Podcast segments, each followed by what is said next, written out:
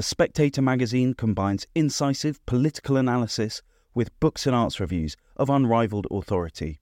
Subscribe today for just £12 and receive a 12 week subscription in print and online, plus a £20 Amazon gift voucher, absolutely free. Go to spectator.co.uk forward slash voucher.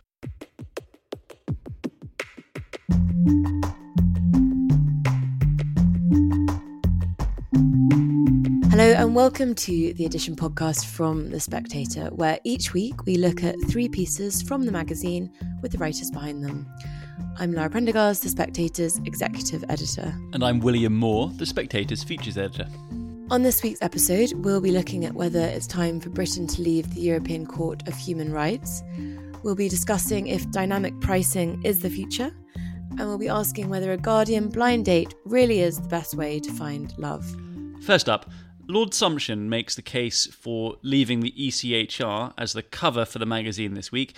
He says that the UK has strong courts and can pass judgment on human rights by itself. He joins us now alongside Dr. Joelle Grogan, legal academic and head of research at UK in a Changing Europe. Joelle, before we jump into Lord Sumption's case, could you take us through what the European Court of Human Rights is and who it seeks to protect? Certainly. Uh, as a first introduction, the European Court of Human Rights is the international court which upholds the European Convention on Human Rights. So, the European Convention on Human Rights is an international human rights treaty that protects the rights of everyone in the 46 states that are part of the Council of Europe. I should say we should not confuse this with the European Union, which is a different body of members. But the European Court of Human Rights is tasked with hearing cases that uh, go up from member states of the Council of Europe, so from those 46 countries, and they decide whether or not rights have been violated. The court is made up of one judge that is elected from every member state of the Council of Europe. And Lord Sumption, you say in your piece that the Convention has transformed from a noble body of truly fundamental principles into something at once intrusive and banal. Can you set out the case, as you do in the magazine, against the European Court of Human Rights? Well, I don't have a problem about the text of the Convention. Uh, but the, the point is that the text of the Convention is the only thing that the state parties have actually agreed. It's therefore quite important that the court which is charged with applying and interpreting the Convention uh, should actually uh, have a careful regard to the text and to other things that are necessarily implicit in the text. Uh, this is what the Strasbourg Court does not do. In 1978, the Strasbourg Court, in a case called Tyrer, articulated a doctrine which it had been applying for a number of years, uh, which it calls the living instrument doctrine. This is basically a doctrine which authorizes it uh, to update, as it puts it, the convention uh, so as to devise new, some ancillary rights uh, which are not in the convention, some of which were actually rejected at the time when the convention was negotiated. This has enabled the Strasbourg Court essentially to free itself from the text of the convention and to roam widely over the whole realm of uh, social policy. The notion behind, in particular, Article 8, which protects privacy and family life, uh, the notion that the Strasbourg Court has developed in relation to Article 8 is that it applies to anything which potentially interferes with the free development of human personality and with the autonomy of individuals. Well, all laws to some extent do that. They require people to behave in a way that they wouldn't necessarily behave voluntarily. And this has been the basis uh, on which the Human Rights Convention uh, and Article 8 in particular have enabled the court to deal with a simply enormous range of things which were never envisaged as being part of it. This is a clause which was designed to deal with the surveillance, surveillance state in despotic regimes like Nazi Germany or fascist Italy. It's been applied to illegitimacy of children, to policing techniques at public demonstrations, uh, to security of tenure in uh, public accommodation, to a mass of other things with absolutely nothing to do with the original purpose of Article 8. Now, some of these decisions I think a lot of people would applaud. Some of them I would applaud. But the real question is not do we like this or that decision of the Strasbourg Court? The real question is how are we to make law in a democracy? And the problem is that the international nature of the Strasbourg Court's jurisdiction means that the member states of the Council of Europe have no input whatever into what it does. If you have a national framework of human rights protection, and I certainly am not suggesting that we should jettison human rights protection domestically, but the critical difference is that a national scheme of human rights protection, when things go wrong, and courts do sometimes get it wrong both internationally and domestically, when things go wrong, you can amend the law legislatively. Whereas if things go wrong in Strasbourg, and some of them have gone spectacularly wrong, there is absolutely nothing that you can do about it. The uh, Strasbourg Court's decisions, for example, have played havoc with the operation of British and other European peacekeeping forces in places like Iran and Iraq, sorry, and Afghanistan. Uh, there's nothing that we can do about that. We have managed to devise domestically a way out of some of the more extreme manifestations of applying the Human Rights Convention in places, domin- the Taliban dominated areas of Afghanistan. But the problem uh, is basically uh, still there, and there's nothing we can do about it. Joelle, if the UK were hypothetically to leave the ECHR, what would some of the practicalities of a withdrawal look like? I wonder if you could take our listeners through that. Certainly. There are two steps that would have to be taken uh, domestically and then internationally for the UK to withdraw from the ECHR. The first step domestically would be for the UK to repeal the Human Rights Act. Uh, this is the piece of legislation that gives force uh, to the ECHR in the UK. I think, from a political perspective, too, in light of all of the Brexit case law, it could be important also in democratic terms for Parliament to very explicitly express its will to withdraw from the ECHR. Domestically, too, we would have to uh, reform a lot of devolved legislation, which very explicitly refers and gives duties to the devolved legislatures in Scotland, in Wales, and Northern Ireland to pay attention to the ECHR. What I would say on that is there are some complications, as uh, the Scottish and Welsh governments have already indicated they think that the Sewel Convention would apply, and they've also indicated that they would not give consent for the UK government to take away the ECHR. But domestically, it would be passing an act of parliament to repeal the HRA. Then, at an international level, it's actually even more straightforward. The UK government would simply need to give notification to the Council of Europe of its intention to withdraw. The only condition there is six months' notice. That is the, the two legal steps. Um, I broadly agree with much of that, uh, but I think it's important not to exaggerate the uh, problem with the devolution, with devolved administrations. The principal problem uh, relates to Northern Ireland.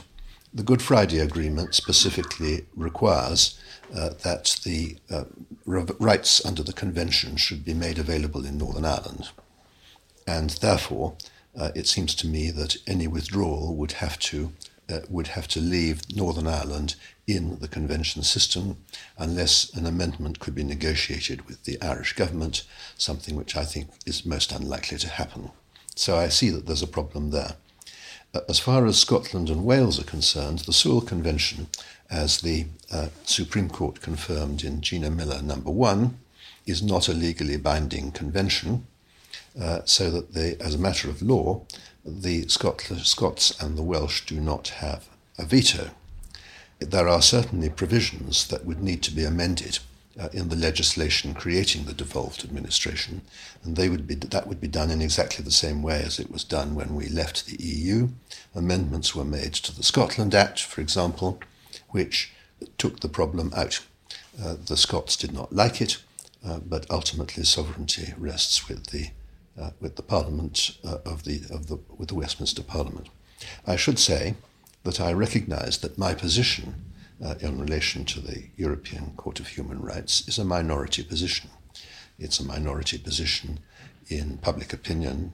It's a minority position in Parliament. It's a minority position even within the Conservative Party. Um, but that isn't going to stop me pointing out that adhering to the Human Rights Convention has a, a significant cost in terms of our ability to control our own legal system. And Lord Sumption, how, how would you respond to critics who argue that leaving the ECHR could potentially weaken the UK's commitment to human rights? I don't see why it should, because I certainly would not be in favour of withdrawing from the convention unless it was replaced by something that was pretty well identical except for the jurisdiction of the Strasbourg court. Uh, I've made that perfectly clear in my article. I think that we do have to protect human rights. I think we're perfectly capable of doing it domestically. Uh, our courts are quite used to holding governments to account in that as well as in many other respects. And the people who say we will be putting ourselves uh, in the same position as Russia or Belarus are, uh, in my view, seriously mistaken for the simple reason that Russia and Belarus are not democracies and do not have independent courts. Uh, we are both a democracy and have independent courts, and I have every confidence in their ability to uphold human rights domestically. And Joelle, would you agree with that? That that a withdrawal from the ECHR would not necessarily weaken any given country's commitment to human rights? I would first like to echo Lord Sumption's points on raising the legal consequences to leaving the ECHR beyond simply the legal steps to do so. So, Lord Sumption already mentioned the Belfast Good Friday Agreement. Um, it is a condition of the Belfast Good Friday Agreement that the ECHR and specifically direct access to the European Court of Human Rights applies in Northern Ireland. It would be very difficult, um, very difficult politically for any kind of reopening of the Belfast Good Friday Agreement to be renegotiated. I think that would be a very difficult position, and that's not controversial to, to say. The second legal consequence that we should also be aware of is the trade and cooperation agreement with the EU, which uh, does emphasize respect for human rights as an essential agreement or essential element. Although, of course, it's incredibly unlikely, if not impossible, that the EU would suspend or terminate any substantive part of the trading relationship that we now have based on withdrawal from the ECHR. However, the EU has very explicitly stated that if the UK withdraws from the ECHR, that it will terminate the element or the part of the agreement that deals with legal cooperation on criminal matters. Now, what that means practically is that the EU member states are unlikely to recognize extradition requests for criminal suspects from uh, EU member states that's probably the real legal consequence in EU terms beyond violating the Belfast Good Friday agreements that we have to, to look to. Beyond that, um, I would absolutely echo Lord Sumption uh, that if we are considering withdrawal from the ECHR, we'd have to consider what that means in terms of domestic human rights protections and whether or not that would mean a British Bill of Rights and what that could look like. Because if we withdraw from the ECHR without a replacement, we would be left without a codified and legally binding document in the same way. So, one of the political discussions that would have to be had is whether or not or how to replace the ECHR domestically. I know certainly, and this is probably beyond my purview and area of expertise, there's a wider conversation to be had about the very, very important role that the UK plays in international human rights protection as uh, not only an advocate of an international system based on norms and instruments and agreements, and what it would be as a statement for the UK to withdraw from the ECHR, especially when just looking at the statistics, we have probably one of the best human rights record in the ECHR. Last year, of the 1,100 judgments, only four considered the UK and only two violations were found. This is one of the lowest in Europe. We also, on average, per capita, have the lowest number of applications to the ECHR. So, one of the conversations that we can have is well, what should it mean domestically for us replacing it, and what should it mean internationally for our reputation? But purely in terms of legal consequences, we can just focus on how to replace, exactly as Lord Sumption says, and how we can consider international ramifications just for those legal consequences that we know of. Well, precisely because we have an outstanding reputation for protecting human rights, uh, I see no reason why our influence should be uh, in the human rights area should be diminished in any way. We would continue to be prominent champions uh, of the defense of human rights. We would simply have emancipated ourselves from the jurisdiction of the Strasbourg court. That seems to me to be uh, a, much less consequential act. Uh, I uh, don't agree with all that Joelle has said uh, about uh, international cooperation. Some aspects of international cooperation are governed by EU law, and it is possible that uh, that would be suspended. Although one needs to bear in mind that uh, for, uh, continental countries uh, expect extradition from us as well as giving extradition to us, and I don't think it necessarily follows. Uh, but in fact, in any case, extradition is not governed by EU law. Extradition is governed by the domestic laws of different individual states. Uh, and I see no reason to suppose that all of those are going to terminate extradition treaties which are regarded as being of mutual benefit. Other aspects of international cooperation are less certain. That I accept. Well, thank you both for joining. Thank you, Lord Sumption. Thank you, Joelle.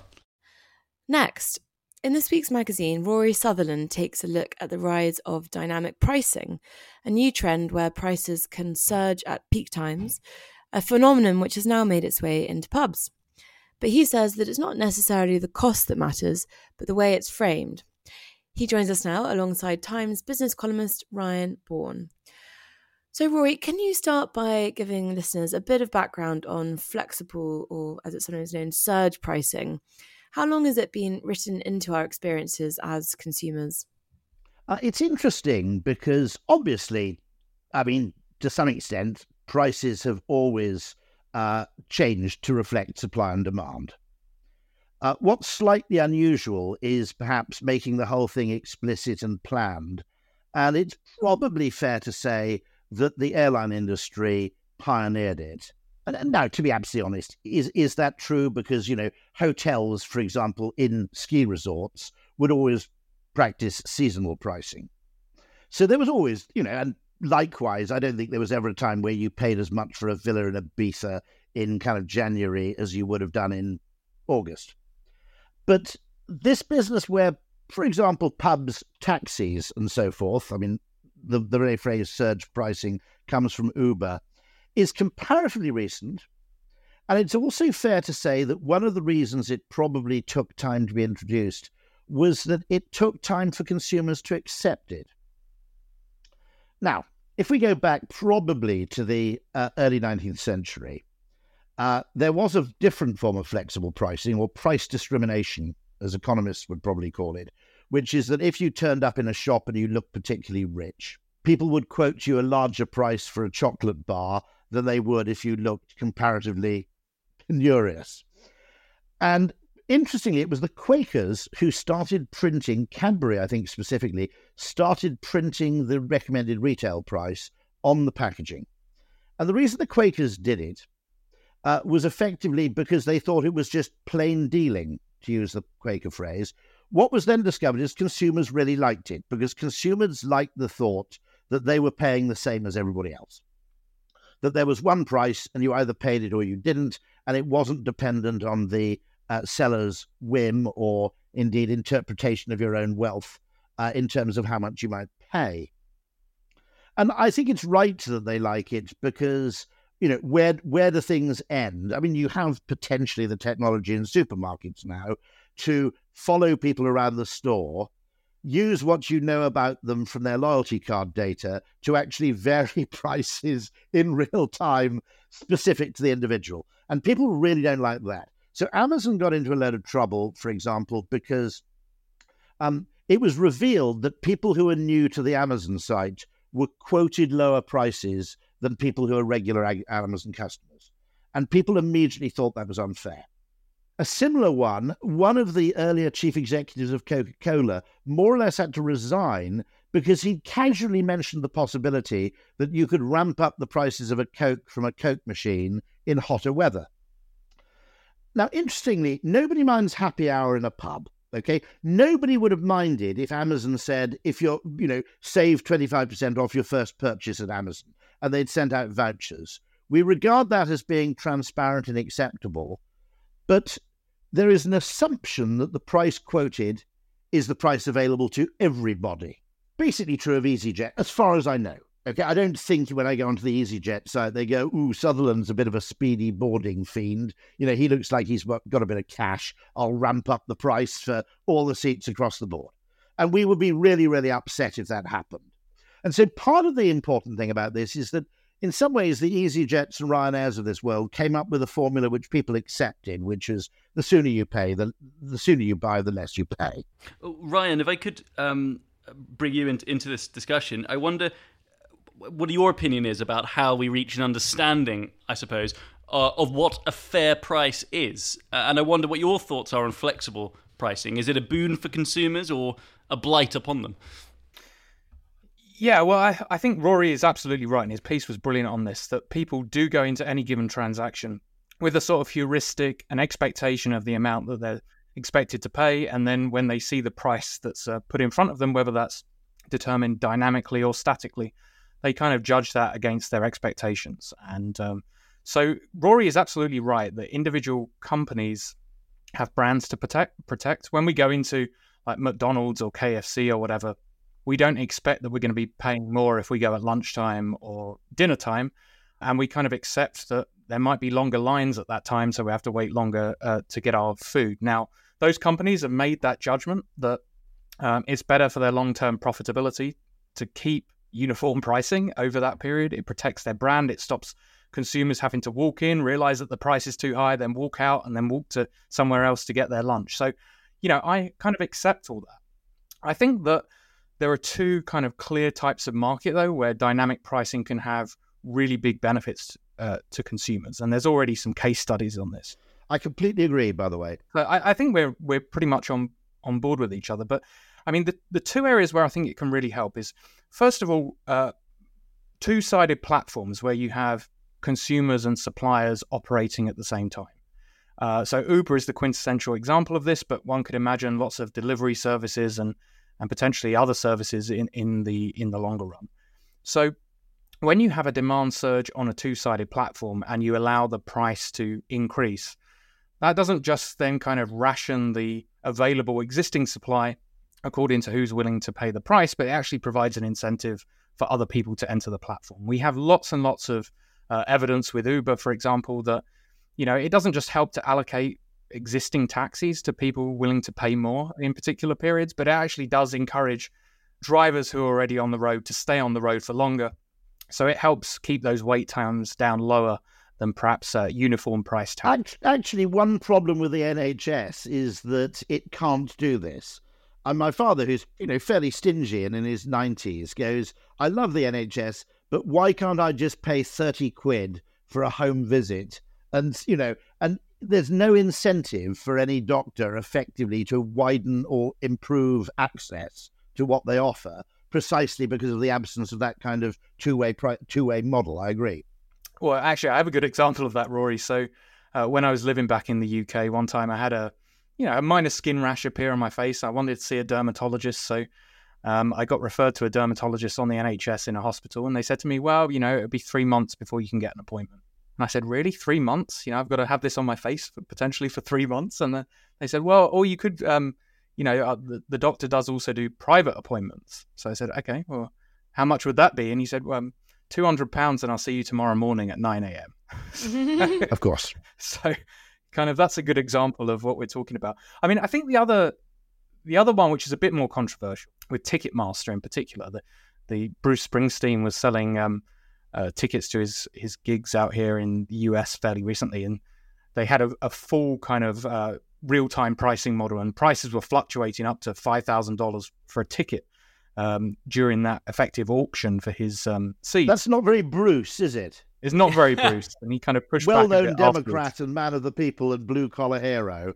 It's not really on. I mean, similarly, one of my early books on Amazon will occasionally ha- ha- hit a price of two thousand five hundred pounds. For which price I'll come round and read it in your house if you really want it. Rory, it's worth it's worth every it's worth every penny. Uh... of course, of course. but the crucial the crucial thing with so the the second type of market where I think it can be beneficial, and we see this already, and why it's taken off in airlines and hotels is when you have a scarce amount of space, basically a fixed amount of space in the short term, and you want to allocate the goods to people who really value them are willing to pay more. Now, obviously, that's a to an extent that's controversial because you have the issue. Well, what about poorer people who can't pay more or whatever? But the the crucial dynamic effect here, I think, is that to the extent that it, this improves the profitability potential of the industry, and we saw this with airlines. As um, as they were able to engage in this dynamic pricing, as they were able to unbundle things like seat charges and the rest, it improved their prospects for profitability. And that actually led to new entry into the sector. It encouraged new firms, new investors to enter into the sector. And so people oppose quite often this sharply fluctuating pricing in the short term when they see what's happening on Ticketmaster. But to the extent that that encourages Bruce Springsteen or others to do more performances on the longer term, it encourages new entry of uh, airlines, it encourages new hotels to be built in an area because they perceive it's more profitable for them to do so. It actually has longer term beneficial consequences to consumers. So, I mean, I I agree with most of more what Rory said. I think a lot of this is often badly marketed. And I think it's obvious to an extent people like a degree of certainty with certain things that they're going to pay for, especially essentials. But I do wonder the extent to which the general opposition, the kind of knee jerk opposition to this, comes from just the fact that, you know, we haven't had a lot of experience in dealing with it in new sectors. And I wonder once these kind of competitive forces play out and prices become a bit more stable but fluctuate at certain times and people get more used to that, whether they'll become much more accepting of it as they have done with airlines and hotels and Uber and the like. Uh, incidentally, it does two things, doesn't it? Because, as you said, it brings new entrants into the market, but it also, perhaps less with taxis, which you you either need one or you don't at any given moment, but with airlines, it encourages people to change their behavior to make more efficient use of available resources. So, for example, I'm a bit of a night bird, and British Airways would never really, in the old days, would never really have a flight back from Barcelona after 7 p.m. on the assumption that, you know, if you didn't get back to Surbiton for dinner, you know, you'd probably die or something. And then EasyJet, of course, were able to make much better use of their fleet by realizing you can actually run a flight at 11 o'clock. And I look at the flight at 11 o'clock and go, well, it's Barcelona. I can go out and have some fantastic food. Why the hell would I want to be in a rush to get home from Barcelona? And I actually fly back into Gatwick at about one o'clock in the morning. But I mean, my behavior has been nudged effectively by the price. And so they can make much more efficient use of their aircraft if they have a means. And uh, by the way, I don't think it always has to be the price mechanism. I've always said to airlines, you could use your loyalty program to achieve the same thing. You know, you could say fly back from Barcelona on the 11 o'clock flight and you get double Avios points or whatever. They, they've never done this, and I keep telling them they're idiots. But there we go. So it doesn't have to be the price mechanism. You know, it can be free breakfast if, you know, all that sort of stuff. But it is really, really good. No, I, I agree with you that consumers consumers are wrong to be opposed generally, but they're right to be long term nervous in the sense that, you know, you could end up with an absurdity with differential pricing where you literally, wealthy people have to pay poor people to shop for them online in order to get a reasonable price. Okay. I mean, you could end up with kind of nonsensical situations. And so there is a, a, level of knowledge about the consumer which I think it's considered to be unacceptable to use in your pricing. And this is where I'm conscious of the thing. I mean, one of the great things with flexible working, by the way, is if you have to go and visit a parent at the weekend, okay, don't go as you used to go, go on Friday, come back Sunday night. Hotel or pub is really expensive. Go actually on Saturday, less traffic, come back Monday evening, your Sunday night in a hotel is typically really, really cheap because you get fewer, you don't get many business people, you don't get many leisure guests either. So you can game the system and just, you, I mean, I jokingly suggested starting a really, really bad public school, okay, where the educational standards were appalling. But the one benefit was that all the holidays were at really eccentric times of year. so you could actually get much cheaper flights with your kids. and um, the the um, the point I'm making there is there is an element. I mean, first of all, it would make obvious sense, by the way, if uh, different parts of the country did stagger their school holidays. Yeah. Here's an interesting question. Okay. One other way you can differentially price is effectively, okay. Um, uh, one thing I support very much from hotels, they don't do it much, uh, is second room is half price. If you're okay, if you're a double earning couple with no kids, you're paying for one room out of two salaries. If you've got two kids, you're probably paying for two rooms out of one salary. Yeah. And so clever things that actually match effectively ability to pay, is a form of price discrimination, uh, you know, with with capacity would strike me as a pretty sensible. I mean, if you think about it, the KFC bargain bucket, McDonald's doesn't really have an equivalent. Okay, pizza places do because, of course, an enormous pizza is not that much more expensive than a small one. The KFC bargain bucket basically says if you're buying food for the family, we're going to charge you less per calorie. That's also, I think, a benign form of wealth redistribution. And it's, it's definitely the benign form of price discrimination. The only thing that concerns me is if everybody does it, um, the segment of the population who have, in many ways, the most calls on their finances and the least flexibility is once again working families with children at school. And there is a slight concern that people who can only do things on Saturday and Sunday and people who only go on holiday in half term end up getting kind of disproportionately screwed. And that you know that is something we need to you know we need to be slightly alert to. Now, from a purely economic point of view, uh, what you're doing is beautiful, and indeed at the individual level of the business, it's also beautiful if every business acts like this, it becomes a bit problematic. There's one there's one crucial point I want to make. I think the key one of the key points in your article though was that we need innovation in this area, and I think there's there's a fear at the moment that you've got su- some of the consumer groups are kind of coming out and demanding that the CMA, the Competition and Markets Authority, sort of entrench our these conceptions of fairness into law, and then have those determine what different entities are able to charge. And I th- think given the way that this has evolved, even in airlines and Uber and the like, yeah. I think that's very misguided to try and kind of entrench these ideas of fairness permanently because, as we've seen, innovation can lead to that changing quite quickly. Thank you, Rory and Ryan. And finally, is a guardian blind date the most effective way to find love? That's the question Lloyd Evans wonders, and he writes about his experience of going on a guardian blind date in this week's magazine. He joins us now alongside the journalist Cosmo Landesman, whose dating columns I'm sure many listeners will remember. Lloyd, you start in your piece by mentioning that the last time you bought The Guardian, it cost 65p. So you're clearly not a regular reader. What was it that made you entrust your dating life to The Guardian? For some reason, I always think that people uh, on the left are going to be a bit more sympathetic uh, towards me. And, um, you know, that was my sort of background. I was brought up in a sort of left leaning household where we got the Guardian and the Observer. So maybe that feels like home to me in a funny way. But yeah, it's it's a question of sympathy. I thought that um, I thought somebody on on the with a left wing perspective might uh, might be more um more open to my uh, ideas and my sort of um, political outlook. But um, that was sort of wishful thinking in a way. And and and tell us about the date. How how did it go? Um, well, it was slightly complicated because the restaurant was hiding behind some skyscrapers in Vauxhall, and uh, I was very late. I was 35 minutes late.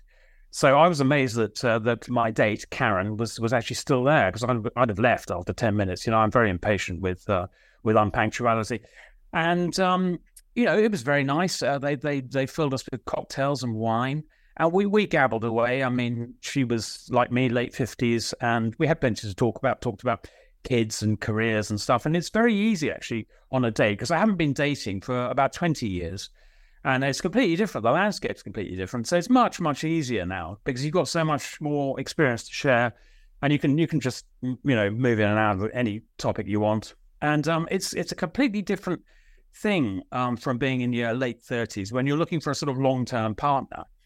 Um, and there are so many other things you need to worry about, like what are her parents going to think of me? You know, um, where are we going to send the kids to school? Uh, what's my career going to be like in 15 years' time? Now, all those questions are now resolved and they don't really matter. So instead of it being a kind of 500 piece jigsaw, it's now more like a five piece jigsaw, and you can fit the bits together very quickly and, and see what the picture is. And there's much less responsibility. So it's more fun actually dating at this age, which is a big surprise to me. Cosmo, I wonder, do you agree with that? If with with Lloyd's uh, argument that dating is a lot easier at this stage of life? In, in some ways, it's easier. It's much easier in the sense that technology makes it easier, and technology acts as a buffer against the incredible amount of rejection you will sort of suffer in your dating world. In the old days, you had to call up a, prop, a, a woman and say, Would you like to go have dinner with me? And there was always that terrible pause where she would say either yes or no. Now you can text and you can text a bunch of people. So I think technology has made it easier, but I think it's much harder to date, find relationships. People are overspoiled by choice. It's like a great big supermarket out there. And if one person doesn't immediately capture your interest, you just, you know, swipe and find and find somebody else. So in some ways it's harder. And Lloyd, have you tried other techniques for, for dating aside from the Guardian? Uh, yes, I have. I, I, put an advert in Private Eye, which was very simple. It was uh, right wing bastard seeks mate. How did that go? Well, no, no, nobody replied. Actually, I'm just remembering one woman did reply, and she said, "I'm 38 and very broad minded." So I replied and said, "Well, I'm 60 and very broad-minded." But that was that was the end of that conversation. um, although I wasn't really looking, I wasn't looking for somebody that age. It's funny, also being being the age I am now. Um, you know, the cliche is the guy wants the girl who's half his age, but that makes you feel very old. I think. Now, it's like talking to somebody at a party. If you're talking to somebody who's 20 years younger than you, you feel really elderly and slow and lacking in energy. If you're talking to somebody who's 20 years older than you, you you feel you feel much more kind of youthful. And so I, I you know, this, this cliche of the guy who wants the younger girl. I don't, I can't, I don't understand that. That doesn't, it doesn't work for me anyway. Hmm. Cosmo, have you ever been on a blind date, like the sort of experience that Lloyd writes about in his piece? Yes, I've had numerous blind dates, and they all begin with great promise, and they all end usually in dis- disaster or disappointment. Uh, the thing about blind dates is that your if a friend sets you up on a blind date, they'll say, "Oh, you're going to love this person. You're going to really get on. You'll have a great time. She's so funny, so intelligent." You go there and you have absolutely nothing to talk about. So blind, what blind dates teach you is that those friends that you think really know you very well and what you like and your taste, no, they don't. They have they're completely clueless. Have you ever tried the Guardian blind date? Uh, no, I did the Guardian site. I did the Guardian dating app site when I was a dating correspondent. Hmm. Uh, and there was I met some interesting people, but no romance. But I like the way Lloyd did it in Private Eye. That's the old that's the old school way. It, in the old days, we call those lonely hearts column. yeah. And the London, I think it was the London Review of Books was famous for its sort of day, uh, for a bit like Lloyd's comments. I think there was one famous one old cynical man seeks nymphomaniac woman for a beautiful relationship and he he, he found somebody. So i, I like I, i'm kind of nostalgic for those days. I took out an advert in the times literary supplement uh, which i don't read and I, I, met somebody through that and and actually we, we started dating and she was somewhat horrified to discover that i put an advert in a journal i never opened just widening the prospect. That's nothing wrong with that. And Lloyd, do you do you believe in the theory that opposites attract? I mean, you talk a bit in your piece about the subject of Brexit, and I mean, do you do you think you could end up with a Remainer, for instance? Oh, absolutely. Yes, I, I wouldn't. Uh, I mean, I don't think politics is so important that it actually acts as a um, uh, as a sort of uh, an instrument of impotence. I think um, one can uh, one one can make a connection with with anybody. I, I don't really understand this idea that Brexit or politics has broken up relationships. You hear all these stories about I've lost so many friends because of Brexit. Well, they weren't really your friends, were they? I mean, you can you can reach out and uh, and make common ground across uh, a political division, I think. And uh, the um, but uh, but when I was talking about this woman I met through the Times literary supplement and uh, was was horrified that I read it, I sort of explained to it in my snobbish way. I said the thing is that I want to meet somebody uh, if I refer to my inner Professor Higgins, I want the person to understand immediately what I'm talking about. And if I say Pilsner, I don't want her to think that maybe that's an obscure East European beer. It's just a, a case of sort of finding an uh, common ground, common intellectual ground, sort of shared interests, and and so you're both sort of on the same page in terms of cultural references. So that's, I mean, I am quite snobbish when it comes to dating, but I think if you, you know, if you can't be snobbish when you're dating, then when can you be snobbish?